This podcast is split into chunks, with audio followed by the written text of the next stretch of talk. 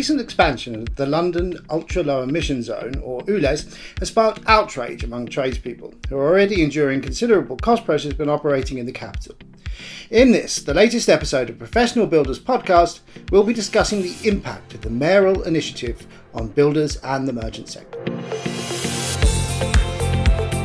I'm Lee Jones, editor of Professional Builder magazine, and I'm joined by Paul Davies, editor of Professional Builders Merchant.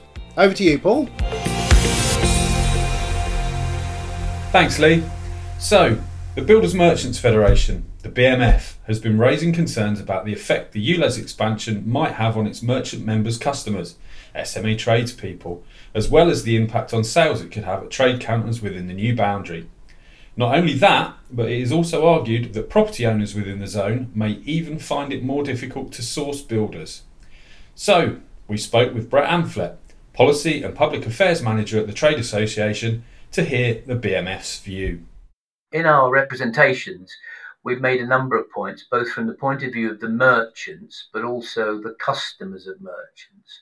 So, for example, for merchants, we question the question of displacement, the idea that if you uh, go into London, the outer London boroughs to buy stuff, why would you as a tradesman? So that the loss of sales from a merchant on the outer London boroughs, finding a merchant outside London, why even bother coming in to get stuff and have to pay £12.50 a day for it.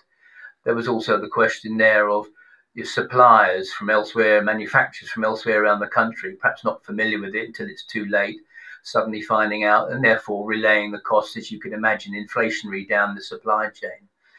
And then, of course, how do your staff get to work?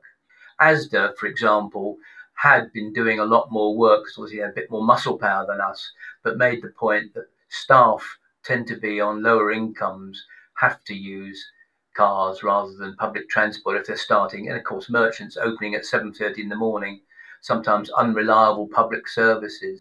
So we're beginning to start quantifying where we can what the cost is both to the merchant and to the customer of the merchant that's an ongoing process, obviously. Will, will there be any uh, formal reporting on that? Will you be able to give any specific examples? And even though, as you say, it's early stages, have you actually had any specific comment from uh, from the guys out there, the merchants out there? Uh, yes, we have. One of the significant uh, size merchants in the outer London boroughs has done a survey, and I've got the results. The kind of remarks given by customers of this mid sized regional merchant were very much in tune with what we'd argued. So there's an awkward conversation between a, a builder, you know, a, a roofer or what have you, doing extension or what have you, going back to their customer to say, mm, uh, okay, I need to renegotiate my price because I'm now being hit by so much a day. Or, of course, the flip side to that is that because of the general cost of living pressures, end customers perhaps deferring or cancelling any projects they might have in mind. Those are the kinds of uh, immediate financial squeezes, and it's all inflationary. Everyone's passing everyone's cost on. Could that have an impact on efforts to increase the existing housing stock? Then, do you think tradespeople will just vote with their vans and, and not bother undertaking work within the ULEZ zone, as well as price increases? That is a suspicion that we voiced to the Mayor and Transport for London officials over in City Hall. There is already some anecdotal remarks passed back to merchants that they're just not going to bother pricing up work. Of course, again, the flip side is it does, of course, diminish the market in the outer London boroughs of available builders and other trades for, you and I and Paul as a you know as, as a customer. You think, well, certain builders aren't even going to bother pitching and pricing for work because they just can't be bothered. It's not an unreasonable thinking for someone who's got uh, you know all sorts of prices on the back of the inflationary cost price squeezes that we've seen over the last couple of years since COVID. Looking in terms of some of the sort of potential mitigations and, and, and solutions, given that the scheme is in place, What's the, the feedback from, from members in terms of things like the, the, the van scrappage scheme? We made the argument before it started that the scrappage scheme, for which the mayor, I think in 2017 or 18, was quite cute about trying to make a national, because you'll remember London is only behind in the vanguard of Birmingham and other places that have had clean air zones. And the kind of arguments we were using then about a more generous scrappage scheme. Uh, and the mayor did actually put together some national proposals, um, you know, him and his fellow mayors around the country, uh, many of whom I meet on the back of the party conferences that I've just come back from. Um, but on this, but on, on this particular year, uh, we made the point that the, the, the scrappy, and we support the mayor. We said to the mayor, we support you in trying to uh, to crowbar out of Whitehall more money for a more generous scheme. Obviously, largely it's aimed at private motoring rather than commercial vehicles, although there is a scrappy, scrappy scheme for that. But since the expansion of the ULEZ has taken place, there is a debate to be had within the BMF, and we, we will probably have it at our next transport forum. Is the question of is it better to scrap the vehicle or retrofit it? Now, the grants, the mayor did respond and make the financial payment uh, more attractive from 5,000 to 6,000 and increased the commercial one to 9,000 in certain circumstances. But there is a debate to be had because, you see, again, taking a step back, let's say um, Transport for London did some modelling for the mayor to forecast, and I think if I remember correctly, they said that based on uh, data from DVLA and so on, that about 30,000 vehicles in the outer London boroughs would not be compliant. And so I said then, well, Auto Trader magazine did a survey every now and again. It showed that on a given day, available on their online marketplace, there were only 5,200, however many it was, vans, small vans, uh, available for sale in London and the Southeast. My central message to the mayor and staff, and particularly coming off the back of the Labour Party conference, was you were trying to force a market in second hand that was not dynamic enough to respond to demand. So if you say you are a builder or a glazier or whatever, a, jobbing tradesman, even if you did have the wherewithal to do it, you wouldn't necessarily be able to find a replacement vehicle if you scrapped your current one. So the question had to be is it better to have your van or what have you truck off the road for a, a week or so, having it retrofitted, so at least you get it back, rather than scrap your existing one? And even if you do have the financial wherewithal to do it, and wait until you can get a new one. The November edition of Professional Builder is now available from Builders Merchant Trade Counters and online at www.probuildermag.co.uk, where you can also sign up to receive every issue via email. What about electric vehicles then? I mean, they're, they're quite obviously compliant to, to any clean air zone. And are any of your members looking at going down the battery electric route? Well, a number of our merchant members uh, will, will will be doing that. I mean, clearly, uh, that lends itself perhaps more to plumbing and heating because you know urgent delivery of you know uh, uh bits and pieces.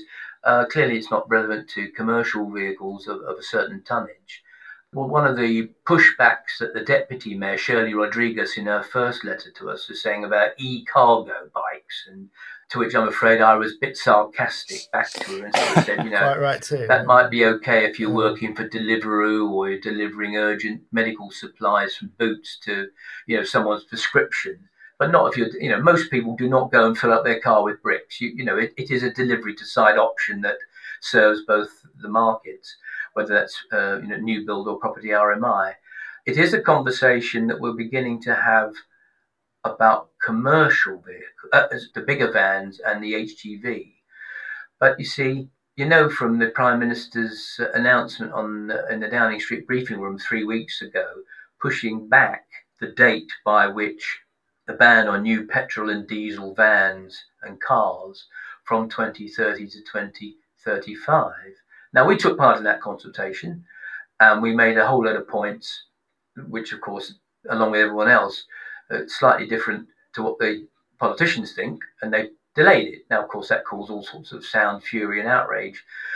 But the one thing that was missing, and that is the ban on new diesel HGVs, which on current trajectory is by 2035 or for the over 26 ton lorries is for 2040 because you know until Elon Musk invents a battery that is not as heavy as either the blinking lorry itself or the load of bricks and girders and insulation and steel lintels and precast concrete that delivering it. It's done. So hydrogen is the at the moment the only option.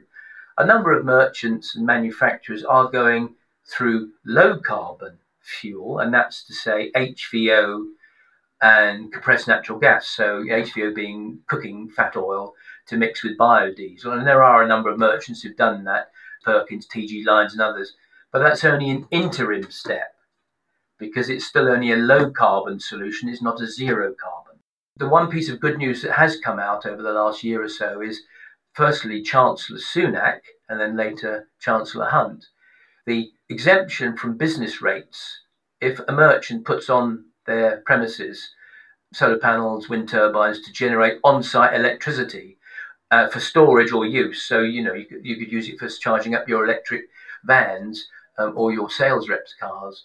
Uh, you'll get a business rate holiday until 2035. And that's something that I've been pushing within BMF circles in our sustainability forum that some of you know Giles Bradford chairs, but also our transport firm that uh, is chaired by uh, Chris Paul of EH Smith. So there are moves, and I'm trying to help point the way forward for merchants to make considered decisions. But there's a lot more policy to come when the government decide which way they're going to go and which way manufacturers are going to say which is the fuel that they're going to plump for.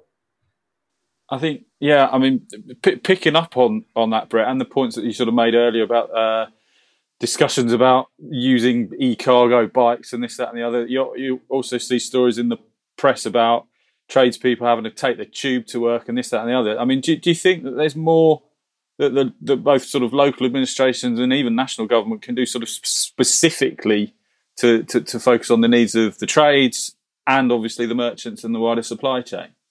Uh, it's certainly true. I've seen, you know, coming into this office here today, I get the tube, I get the ordinary train. Uh, you often see lads, you know, with a uh, either a box on wheels or a, or a, heavy rucksack, and they're clearly going, you know, carrying a spirit level and, and, and going to a job. Um, I mean, so that clearly is a thing, uh, rather than using a, a vehicle. I mean, obviously that's that's better if you're a trade. You don't necessarily need the need a vehicle. The whole question that uh, not only us, but everyone else, including the Federation of Small Business, have been made is how to make public transport more widespread and a proper option. It's all very well banning something, but you've got to improve public transport. But, but that's part of the issue, isn't it? If, if, if you get more people off the roads on public transport, you know the, the issue sort of takes care of itself and, and, and arguably would make life easier for, for trades and merchants and all the rest of it. Now, in many parts of London, don't still don't have a tube connection.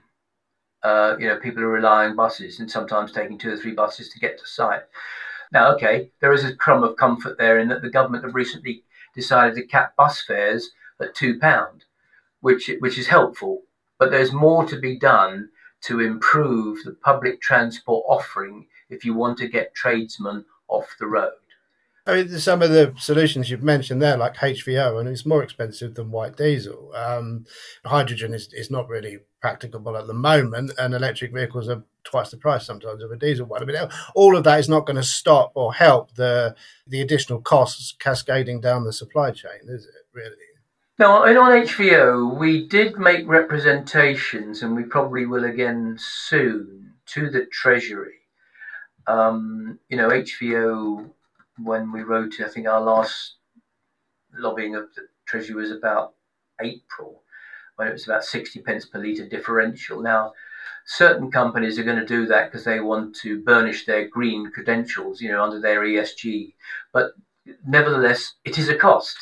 And so we've got to try and think about, off the back of the, say, the Conservative Party conference uh, and the Labour Party conferences, how we make that offer that you really do need to make a low carbon fuel more attractive than a, than a white diesel. That's for sure. Now, the next question then comes about yes, you're right about electricity. everyone, you know, you pick up the papers, everyone is grumbling about charge points, grid connections. But the whole question of there are not enough charge points, both on site and off road. Uh, and that is something that is legitimate for us and others to throw rocks at the government to say, you do need to coordinate this more. Because if you're a merchant in a rural or coastal area, that your choices to go electric are much, much reduced than you are in the big towns and cities. Tool Fair and Professional Builder Live is coming to a venue near you in 2024. Check out all the dates for the trade show that puts tradespeople at its heart at toolfair.info. There's great show deals from some of the biggest brands, live demonstrations, and seminars. If that's not enough, then parking and entry is free, and you'll get a free bacon roll and professional builder t shirt into the bargain. So, I mean, you, you, have kind of touched on quite a few of the points of the things that you, have done. I guess that's the the message really is that the BMF it's going to continue trying to represent its members and push the government, push the mayor, push other areas, you know, around the country as these sort of low emission zones are coming in. It's it's a continual uh, process, I guess, Brett. Uh, well, yes. Um, as I say, I've been doing this particular topic, whether it was clean air zones in in cities outside London uh, and ULEZ in London for you know best part of five years now. We were we were successful in in combination with others in persuading Leeds, Derby, Nottingham, Southampton, and somewhere else, Manchester, I think, not to proceed with the clean air zone. I'm just off on Sunday to Aberdeen to the SNP party conference. Now, in Scotland, they have got a zero tolerance policy. The the low emission zone in Glasgow is exactly that. There is no pay to pollute like you've got in London. Again, the argument there, and, and, and Edinburgh, Aberdeen, and Dundee will follow is if you do not comply, you cannot go into Glasgow. You can't pay. So in London, there is actually an intellectual inconsistency that you could throw at the mayor to say, if you're that concerned with air quality, and by the way, we are too, and all my representations, I've made the point HGV drivers are hard to come by at the best of times. Why would we leave an engine idling in a yard poisoning our drivers? We wouldn't. So, you know, we, we don't want to kill our staff and they, we don't want them to get killed by anybody else by bad and noxious fumes. But of course, the, it's also true that unlike a bus or other public service vehicles, merchants aren't stopped, stop, start, stop, start you know, the transport managers that are employed by merchants efficiently and effectively planning their routes and their drop off points to be able to come back and do another two or three runs in a day. But you can intellectually expose the mayor for allowing people to pay and still pollute. In Scotland, you can't. I mean, ideally, with the air improving over time, clean air zones ought to end. So we, we said to him, Given how divisive this has been, there is no shame in delaying this for a year from August to next time. And actually, given how divisive it is, is obviously going to be a part, a main plank of the mayor's election next May. It would be better for you, Mr. Mayor, to delay it and get a fresh mandate from the voters of London on May the fourth or whatever day it is, so that you can then proceed. Now he didn't listen, and it's in it's been instituted. And of course, the question then comes: if we do move to electric vehicles, the question of road congestion still remains because this is something that when when Ken Livingstone introduced congestion charging, and even now I get occasionally asked by journalists or, or national papers that they think that air quality and traffic congestion are the same. They're not. And that's why particulate matter, even if we have electric cars, there are still rubber tire abrasions on the road. There are still releasing particulate matter 2.5, uh, and there are still you know braking, and that's something that will have to be considered. So, so it, it, would be a spectacular U-turn if it was suddenly delayed or, or replaced, and, and, it remains to be seen whether anyone will come in to do that. But that's what you would like to see then, that other areas learning the lessons of London and, and doing something differently, basically. Well, We had this with Nottingham. I'll pick Nottingham and Leeds um, because um, you see, again, I, I, deal with people you wouldn't normally expect. So this coming Monday, I expect to sit in a fringe meeting at the SNP conference, and First Bus, Stagecoach, and one of, a National Express, you know, they, they are moving to electric buses. So in Aberdeen, the buses run on hydrogen. They've got two hydrogen refueling stations. The buses run on hydrogen. You know, electric buses that are made in Ballymena in Northern Ireland may have heard of Wrightbus. Again, former Mayor Boris Johnson made a big play about this and and so there is there is signs of encouragement in London where the buses are all mostly electric or will soon be electric, and that all helps reduce. But there is still more work to be done. Now, whether more private motorists switch to electric, possibly with more inducements, I'm not sure, especially given that Mr. Sunak's decision three weeks ago to reverse the date, people will put it off. A lot of taxis are electric now, but we need to see more from the politicians and the authorities about where they're going with public transport. So, what's the BMF doing to support its members and lobby government on the issue further then? We did write a couple of stroppy letters to the mayor and have spoken to officials. And again, we've just come off the back of the party conference circuit. We were asked by a number of MPs in the outer London area to tell them what our representations were. We currently are awaiting the replies to the two consultations I mentioned, one about um, the ban on HGVs 2035 2040. We want to see where the government are on that. On that. Um, we'll be trying to persuade more vehicle manufacturers, so whether that's DAF, MAN, Volvo, you know the names, to begin to bring to market uh, sensible options that merchants can consider for uh, modern trucks, and lorries. Um, but we'll be we'll be needling the the mayor and the Transport for London because let's say I mean at some point they've got to do their own reporting to say uh, how, how, how much fines they've raked in, how much non-compliance, how, you know when they start getting a load of small claims court. So we'll be doing more of that. We will be continuing to push the case for the reasons I've mentioned. Um, but the ball currently, uh, Lee, um, is in the court of the authorities to work out what they do next.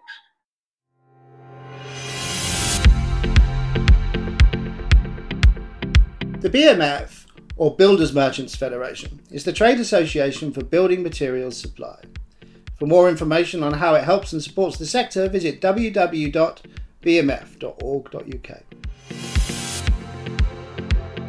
Remember, we want builders to be heard.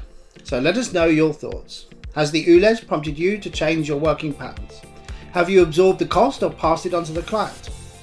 If you have an opinion on this or anything else, just open up voice memo on your phone and let us know what you're thinking. Then send it to pb at hamerville.co.uk. In the meantime, thanks for listening.